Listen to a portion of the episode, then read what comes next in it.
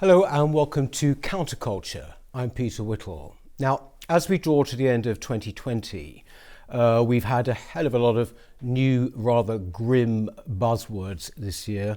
We've had the new normal, we've had build back better, whatever that means. But the one that our viewers seem to be most interested in and want to hear about most is the Great Reset. This is something which actually has already been announced by the World Economic Forum, but actually how planned is it? What actually is it? What does it entail? Who's behind it? And how seriously should we take it? Uh, I'm very pleased that today we've got two people uh, very um, well qualified to talk about it.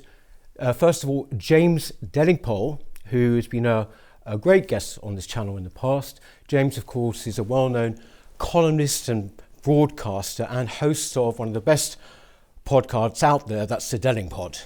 And joining us from Poland, we have Ben Sixsmith, who writes for Quillette, for Spectator USA, and for The Critic. Um, welcome, gentlemen. Thanks very much for joining us. Um, first of all, uh, James, uh, the Great Reset. This is something which is sort of quite open and out there. This was something, a, a term used by the World Economic Forum oh, quite some months ago. Um, can you actually just explain what it what it actually means, not the people behind it so far. We'll talk about that, but actually, what is the idea of the yeah. Great Reset?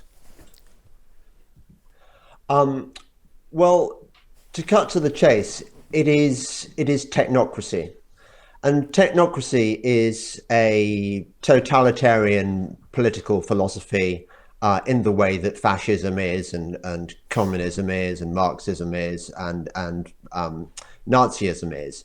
The, the the USP of technocracy is that instead of evil dictators or or um, or central committees, the decisions over your life are made by experts. Let's call them technocrats, a, a sort of unelected elite who will decide every aspect of your life in a way not unakin to the Chinese social credit system. You won't have you won't have any property. It will be allocated to you by this benign elite, depending on how well you behave yourself.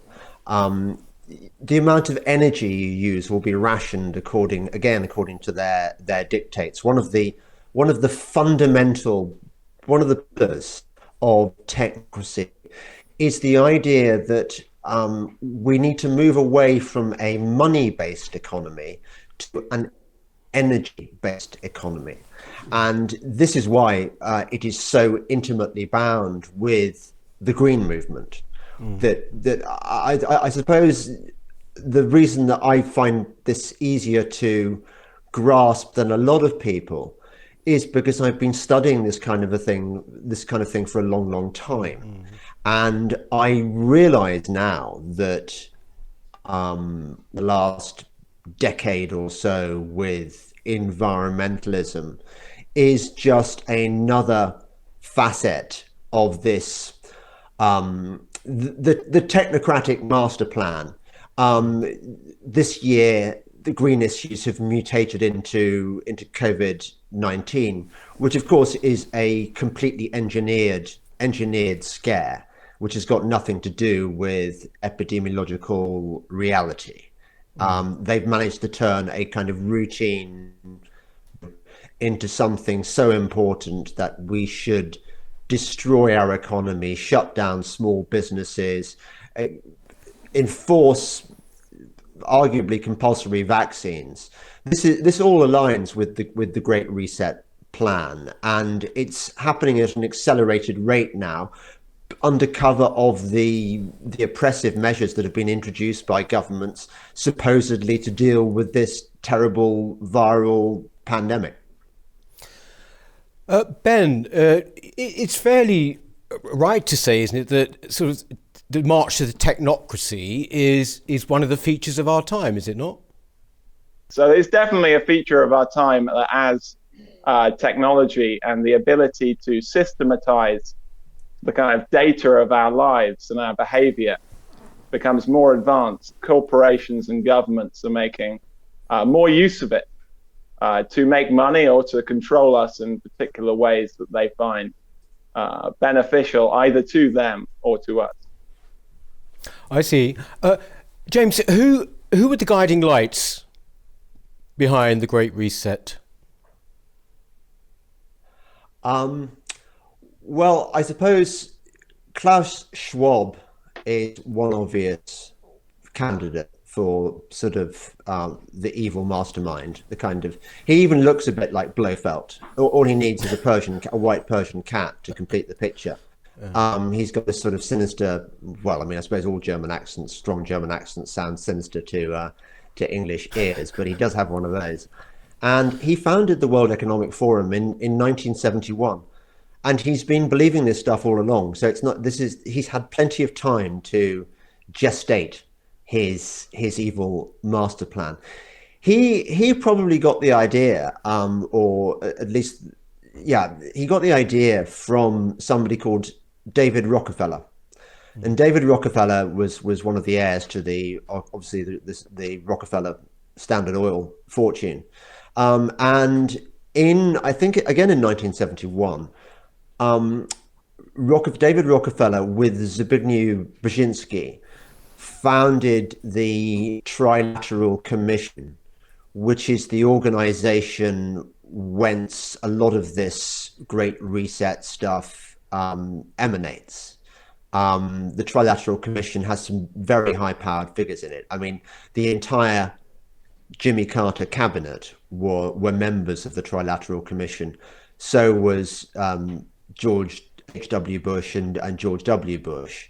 So it's it, the, these people have been at a high level of influence for for decades, mm-hmm. and they've been able to infiltrate uh, all manner of um, influential positions, notably when it comes to treating ma- treaty making.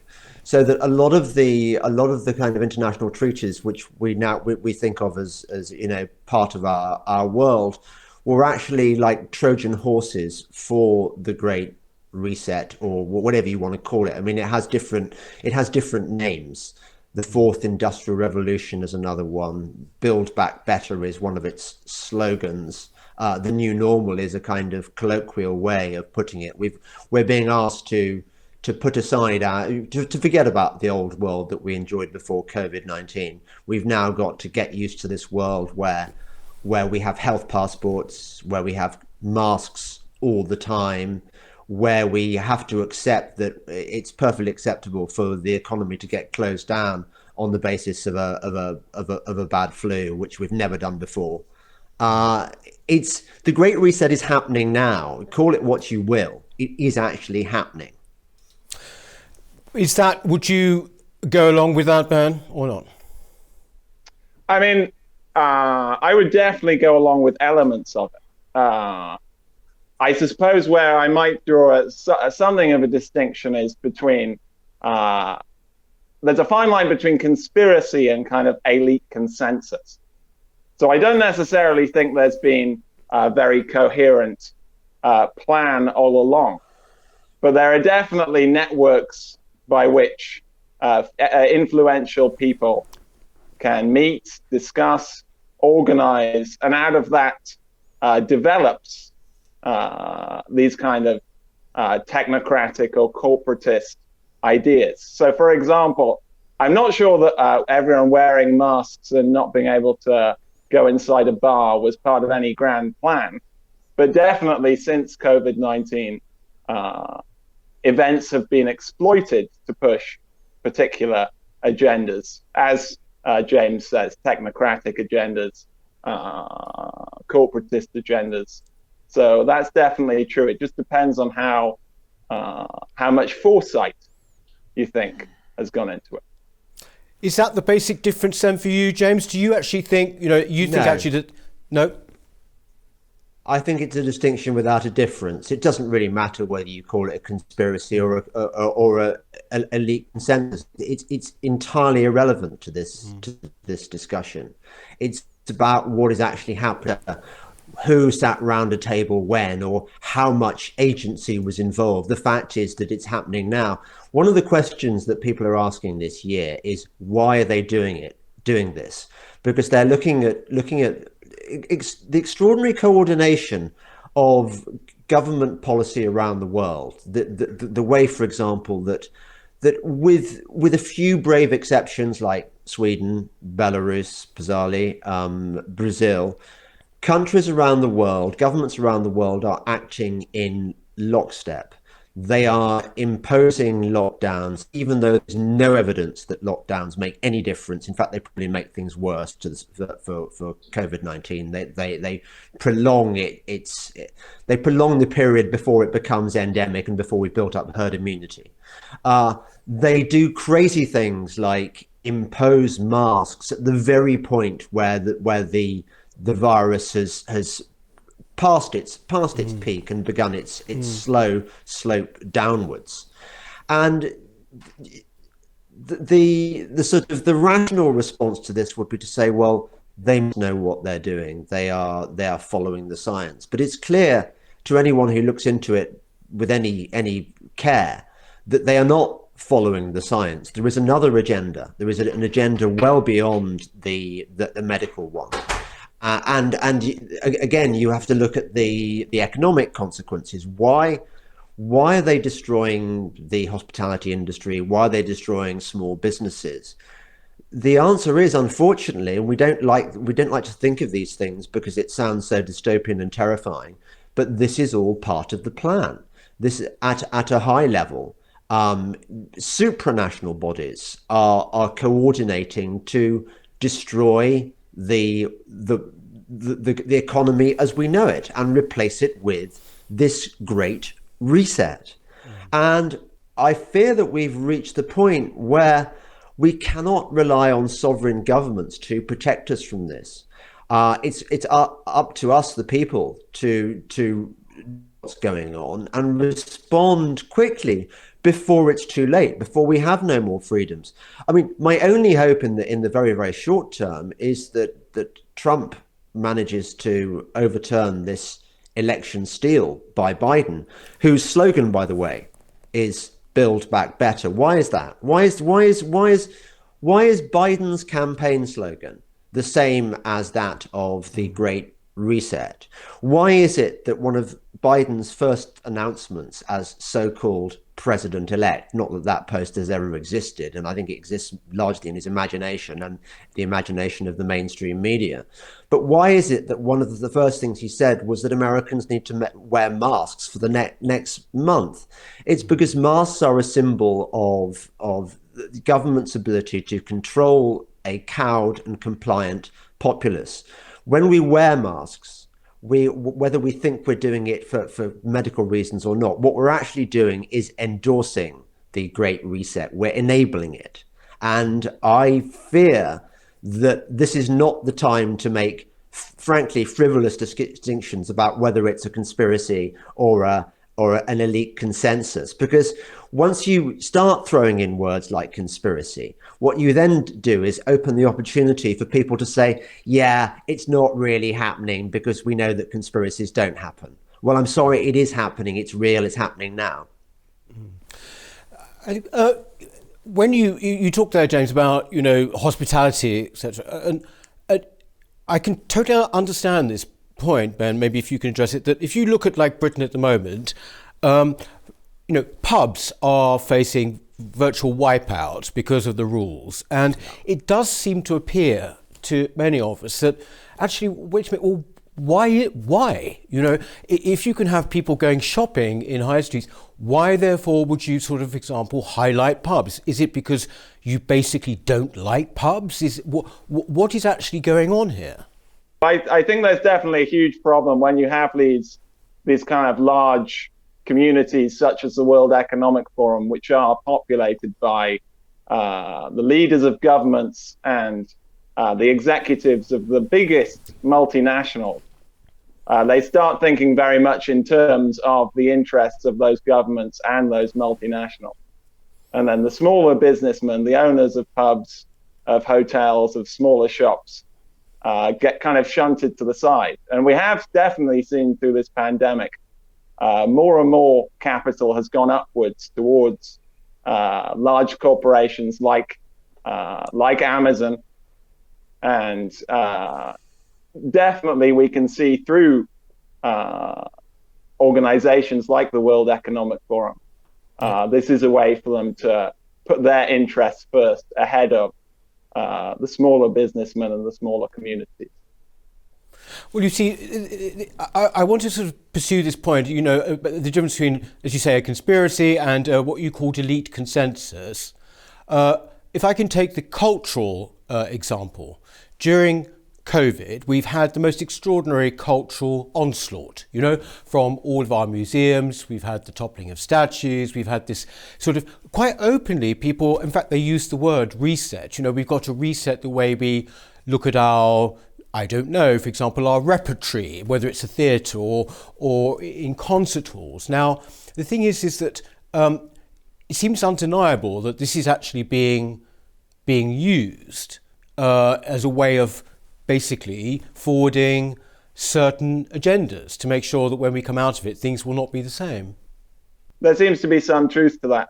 Uh, one thing that I think this kind of great reset rhetoric uh, does serve to do is it's a way for corporations and governments to kind of plaster a, a social conscience on themselves.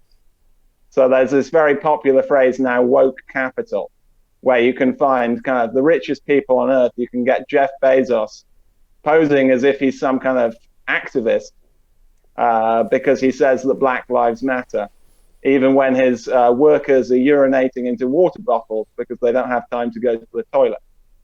Uh, so this kind of uh, cultural progressivism, uh, I think, is very much pushed as a way for uh, corporations to give themselves a big, smiley, friendly face uh, in public yeah. and appeal to the kind of uh, educated and high status uh, cultural people who might otherwise look down on their business practices. Uh, I know this is a very basic point, but is this left or right? Can you even put it in those terms, James? No, no it's not it's it's not left or right it's it's it's something else. I mean one one of the points i agree with with ben on is, it's not it's not communism it's not fascism it's just like them in in in the sense that they are all collectivist ideas. It's all ultimately the battle between those who want to control other people's lives and those of us who want to be to, to be left to live our lives as as, as we choose and this is this is the age old divide. It's always you know it, it, it's it's um it's what it's what the Battle of Salamis was was fought for, for example, the, the birth of Western civilization. So we've been we've been fighting this battle anew uh, every every century and almost every every decade. Um, this is our in a way this is our World War Three this is the, the, we, we, imagined uh, those of us who grew up in the shadow of the Second World War that when World War Three came, if it came, it would probably be a shooting war, and we'd all be fighting. We'd all we'd all be in um, I don't know Harrier jump jets or tornadoes or whatever the latest plane was, fighting the Russian Foxbats or the or the Chinese, whatever. But actually, this is a different kind of of of warfare. It's it's it's war without shots being fired, but in a way, it's all the more dangerous because it's more insidious. You can't always see who the who the enemy is, and it, it, it the enemy in our own country, for example, is people that we never ever would have imagined would have been the threat. You know, cuddly, amiable, buoyant, positive Boris Johnson. He, it turns out, is very much part of the problem. Michael Gove, clever, clever principled or, or formally principled, a, a, a, guy who you thought would somehow get um, issues like the importance of, of liberty, has now completely sold out to this this. And, and by the way, the guy who also said we've had enough of experts, suddenly he sold all our souls to these very experts who not so long ago he professed to distrust. Um, these are very, very dangerous times. And I think that there is a, a definite information deficit. I don't think that, um, you know, I, I, I look at people on loosely our side of the argument. People like Douglas Murray say Douglas is fighting a very, very good war uh, with regards to woke culture, the, the culture wars and stuff. But I don't think he's really engaged with the Great Reset. Or look at Toby Young, again, fighting a very good war on the free speech front and also on the coronavirus front, but not really getting why it matters so much that President Trump um, gets back in because he is probably the only bulwark in the world right now uh, against the the Great Reset. I mean, all the other governments, you know, look at look at look at um, Trudeau's Canada, look at our own government, look at Angela, Merkel. Um, I can't believe somebody chose to Skype me randomly in the middle of that. That's so annoying. Um, uh, the, all the other other leaders have bought into this, and um, it's. Uh, the point I was going to make is that it's a bit like Isaiah Berlin's Hedgehog and the Fox. That the fox knows lots of little things, the hedgehog knows one big thing. Most people are, are, are foxes. They're fighting their individual in, in individual theaters of of this great war, but very few people have grasped the massive, big, overarching picture that green issues, COVID nineteen, Trump, China, the Great Reset, United Nations Agenda 2030 are all part of the same massive problem. And until you understand that, until you go really deep down the rabbit hole, you really do not understand what is going on in the world right now. And in a way, you should you should inform yourself or shut up because this is serious. Right. Uh, what would you say to that, Ben? I mean, you've you've you have written, have you not, that this is, uh, you know, that uh, this is, as you put it, just sort of something which is, as it were, just sort of happened almost organically. That there isn't anything behind it. Is is that correct to say?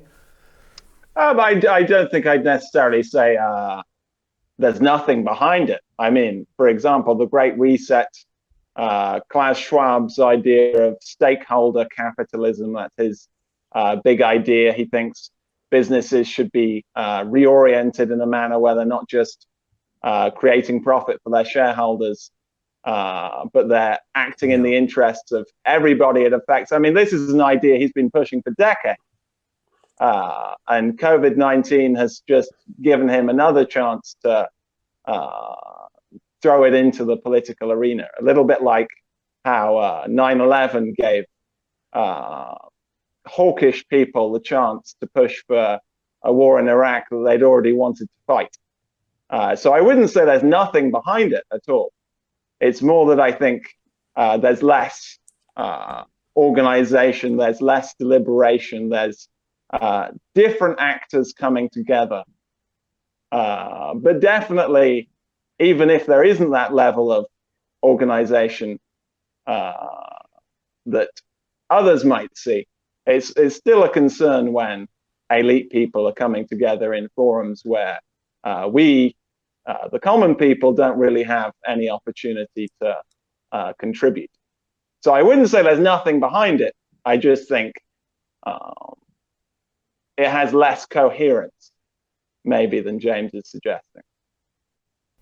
Uh, would you say that this is something? I ask you both that you you're talking about the kind of the Great Reset, but is this something that is just applies to the West, for example? I mean, you know, you're in you're in uh, uh, Poland, man, but I frankly, when it comes to COVID, the way that it's been uh, handled. Uh, it's remarkable how many parts of the world we don't actually know very much about. I mean, I don't know. Does, does, does this idea have purchase, for example, in Russia? Does it have purchase in Asia? I think it's very intimately connected with uh, the development of technology, and that as the means to analyze people's lives and break uh, people's patterns of behavior down into data uh, get more sophisticated uh, it's to be predicted, uh, sadly, that corporations and governments will exploit it. So I think we need to ask questions, uh, not just about uh, the misdeeds of governments and the misdeeds of corporations, but just how we want to manage technological progress. because as leaders gain the abilities to do things uh, on a greater level, uh, they're naturally going to use it unless we protest before they have the opportunity to do so. So I think, as well as just talking about ideas, we need to talk about uh, technology and how uh, we want to, I guess, channel technological progress in the future. Because otherwise, you do end up with uh, Chinese social credit systems and uh, I don't know supercomputers taking over the world. Yeah. Do you want to come in there, James? Yeah. Yeah. I I don't know whether you any of you have read Allum Bokhari's book on how big tech tried to steal this presidential election. Big tech decided the moment that Trump was first elected for his first term as president in, in 2016, um, big tech decided that he was never going to win again, and they would they, it, it would marshal its forces and a good chunk of its uh, of its um, you know uh, workers and its and its its money to to to to creating the situation where you know using its algorithms for example to ensure that slanted news stories against Trump got in, in front of people's attention especially swing voters and so on uh, I think that definitely one of the, the most urgent needs right now is that big tech gets reined in. And you're already seeing this to a degree with, for example, I think the Trump administration has just tried to uh, said that Facebook needs to divest itself of um, Instagram and one of its other um, holdings. Um, I'm quite excited about this new project by Tim Berners Lee. Tim Tim Berners Lee is, is is setting up the, this this startup, which I think is designed to stop when you when you, you when you when you use the internet or whatever. It's designed to stop you having to give up so much of your valuable information to the big tech companies. I mean, you th- you think about the implications of that. That that Twitter and Facebook and I suppose Google uh, have this massive China style social credit system uh, enabling database on us. They know almost everything about us, they know all our dark secrets. This has given them the most extraordinary and dangerous power, and also it's given them a massive revenue stream.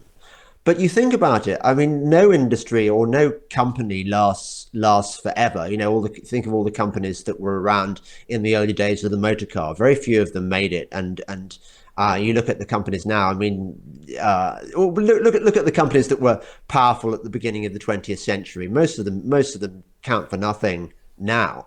In the same way, I think we there has to be. We have to look forward to a future in which Facebook, Google, um, Twitter, and so on, uh, maybe even Tesla, do, do not have this extraordinary, outrageous power they do at the moment. And I think one way of doing that is to sweep away their revenue stream uh, by denying them our information, which is what they're feeding on, like vampires. Uh, yes, uh, Ben, would you say, I mean, carrying on from James' point there, that it's, it's been quite interesting and extraordinary over this past, I don't know, decade maybe, the willingness with which people actually do give up information, you know? Uh, it, it, to me, it seems extraordinary that the idea of privacy uh, uh, for example, is something that is, uh, doesn't seem to worry many people. Yeah, it's true. I think we're just not conscious of doing it. I mean, there's this uh, term, the digital footprint. Uh, but the difference between a real footprint and a digital footprint is I, I can't see the uh, the former. And so when we're googling away, when we're watching YouTube videos, when we're posting our tweets and we're posting our photos, we just don't have this sense that somewhere all of our information is being logged and uh, could well be used. Uh, so it's something we need to become more conscious of, and it's something uh, where we need to change our behavior, uh, or other people are going to be thinking of ways to change our behavior for us. I would like to ask, just uh, before we're ending, um, just carrying on really from that, we're talking about how people have given up their information, uh, although there might be uh, signs of rebellion there actually among some people. But uh, are you surprised or disappointed or happy or what by the way in which people in Britain have reacted to this situation. James, can I ask you first? I mean, the general reaction to COVID and well, somebody, yeah, somebody on Twitter um, this morning quoted the the lawyer in Germany in 1933 who'd looked on aghast as the German people basically surrendered all their freedoms, gave everything away to this horrible new new party, the national the National Socialists. And in a way, I see the British people similarly sleepwalking to disaster. We, we have this national myth, don't we, about the, about the Blitz spirit. And we have this, we have our archers flicking at, flicking their two fingers at the French to show that, you know, that they, they've still got their bow pulling, fing, string pulling fingers. And uh, we we have this we have this idea of ourselves as as being suspicious of big ideas, but ultimately unwilling to sacrifice our freedoms. Um, we, we we haven't gone in for those oppressive regimes like the French have gone in for, or like the like the Russians. We're we're, we're different. We think, but actually, I think 2020 has tested that national myth to destruction. That we have become cowed compliant. We've be, been very susceptible to the government's propaganda, and we've put ourselves in a position where it's it's become very very hard for those very few of us who are fighting for the old normal, fighting for our our, our freedoms, to to get our case across and to persuade people just how urgent this how desperate this situation is. I you know, it's touch and go. I think whether whether we are going to get our old normal back. I'm. Uh, one has to be optimistic. You know, uh, pessimism of the uh, uh, pessimism of the intellect, optimism of the will. One has to maintain that. Um, I think rather than going down the Peter Hitchens route, where you know it's all it's all going to be crap until we go to heaven when when we enjoy God's God's blessing. I I, I, I couldn't I couldn't be that black pilled. But I do think that these are the darkest times anyone mm. anyone living has experienced. Actually, I'd say it's even worse mm. than even those of the Second World War. You know, my father um, says this. You know, th- that this is wor- this is much worse than the war. This is this is mm. just like really really dangerous, and we need to wake up to it. Yes. Uh, on that on that point, uh, Ben, uh, it does seem at least just I have no data for this, It's purely anecdotal, that younger people seem remarkably uh, compliant. There's a, there's a, there's a kind of um, class differential too. It's, I would say that on the whole, middle class kids are the ones who are masked up. Uh, you tend to see them walking down the street in their masks, for example. You know, um, in a way, it's not ever been actually even suggested they have to do that. Do you think that's fair or not? I mean, do you, do you think younger people seem to be, you'd think they'd have a bit more rebellion in them, maybe? I mean, uh, I'm, I'm slightly less uh, exercised by uh, mask mandates than James, but if we had a if we had an argument about COVID nineteen, we'd be here for ten hours, and it would all be a bit pro wrestling. But definitely, I think uh, there's a kind of sense among young people that uh, being good, being self righteous is a kind of status symbol. Mm. Uh, so that's why we've definitely seen people who they, they take a kind of perverse pride in uh, scolding people who aren't quite as uh, sensitive as they are to the possibility of infection, people ratting out their neighbors, people shaming people on uh, social media because there's such so much kind of cultural capital in virtue signaling and uh, showing what a good person you are. And uh, definitely that seems to uh, be true across all ages, but especially for young people because uh, it's a way of elevating yourself above other people, showing how, uh, how what a good person you are. I think that definitely seems to be an impulse actually behind an awful lot of the activity going on at the moment. Um, uh, James, thank you very much for joining us. Thank you very much, and and to you too, Ben. Thank you very much for joining us. Um, and uh, we will to be continued, I'm sure, at a, at a later date. Thank you very much. Thanks. Um, that's Thanks. it for that's it for counterculture uh, this week. So we shall see you next time. Thank you very much. Bye bye.